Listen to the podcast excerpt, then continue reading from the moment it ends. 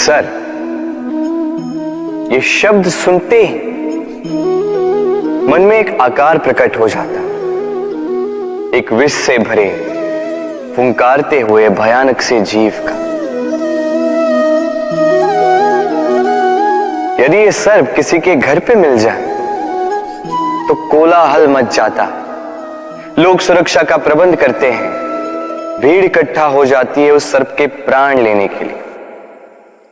किंतु यदि वही सर्प किसी मंदिर में पाया जाए तो क्या होता?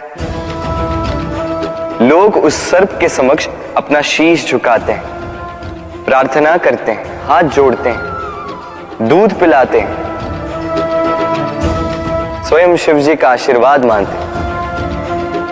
अब इस विषय में आपके क्या विचार? सोचिए, मनुष्य भी वही था। सर्प भी वही था। फिर परिस्थितियों में इतना अंतर क्यों? कहीं कोई सर्प के प्राण ले रहा है तो कहीं उसी सर्प की पूजा कर रहा अंतर का कारण है संगति और स्थान। जब वो सर्प शिवजी की संगति में था, मंदिर के पवित्र वातावरण में था, तब वो हमारे लिए देवतुल्य हो गया। अन्यथा तो वो हमारे लिए शत्रु ही था। है ना? तो अपने जीवन में संगति और स्थान का चयन सोच समझ कर कीजिएगा। क्योंकि ये संसार आपके व्यक्तित्व का ज्ञान आपके संगति से ही करता है। और हाँ, यहाँ बात धनी या निर्धन की नहीं है। यहाँ बात है संस्कारी और सदाचारी के साथ की। सदाचारी का साथ, सदैव सम्मान का कारण बनता है। राधे संसार में ज्ञानी कौन है? वो जो वेदों का अर्थ समझता है, या वो जिसने जन्म और मृत्यु का रहस्य ज्ञात कर लिया या वो जो चौसठ कलाओं में निपुण संसार में ज्ञानी वो जो केवल एक अंतर समझता है, अंतर मान लेने का और ठान लेने का।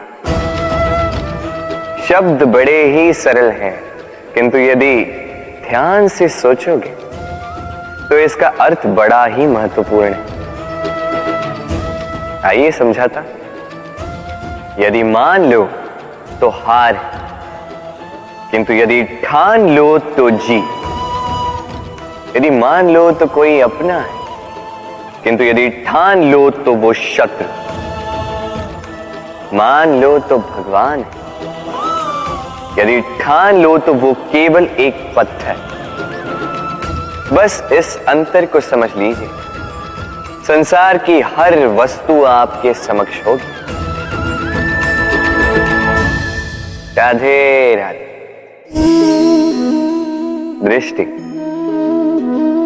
प्रकृति द्वारा दी गई मनुष्य को सबसे बड़ी भेंट।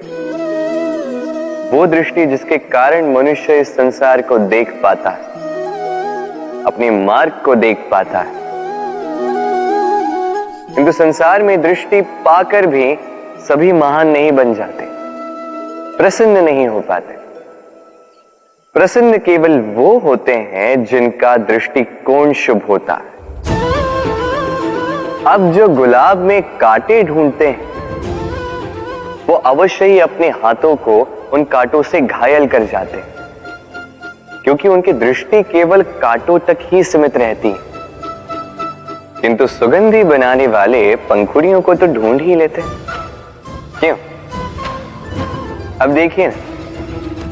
जो अंधकार में प्रकाश पाना चाहते हैं, उन्हें दीपक भी सूर्य की भांति लगे। किंतु जो कमियाँ निकालना चाहते हैं, उन्हें दीपक के तल में भी अंधकार छिपा मिले। जो प्रेम पाना चाहते हैं, वो परायों में भी स्नेह ढूंढ ही लेंगे। अन्यथा किसी को पाकर भी उनसे अनजान रहने वालों की कमी नहीं। दृष्टि हमें दिखाती है, किंतु दृष्टिकोण हमें वो दिखाता है जो हम देखना चाहते हैं। जो आपकी सोच होगी, वही सच बनकर आपके समक्ष आए। इसलिए आपके विचार शुभ रखिए और प्रेम से कहिए राधे राधे। मेरे सामने है गैया का दिया गया दूध, जो दो दिन तक टिकता है। यदि इस दूध को गर्म करके जमाया जाए तो बनता है दही, जो तीन चार दिन तक टिकता है। यदि इस दही को मथोगे तो बनता है माखन, जो सप्ताह तक चलता है। और यदि इस माखन को ताप दिया जाए तो बनता है घी, जो वर्षों तक खराब नहीं होता। अर्थ समझे? ताप और मंथ। जितना परीक्षाओं की कसौटी पर खरे उतरोगे, जितना कठिनाइयों का ताप सहोगे, जितना मंथन की चुनौतियाँ सहोगे, उतना ही यश, बल और सामर्थ्य बढ़ेगा। तो कर्म करो, कठिनाइयों का सामना करो और मंथन से मन को शुद्ध रखो। मन प्रसन्न होकर बोलेगा। राधे राधे। कहते हैं, शब्दों से बड़ा शस्त्र नहीं, किंतु कई बार मौन से बड़ी ढाल मौन से बड़ा कवच नहीं होता।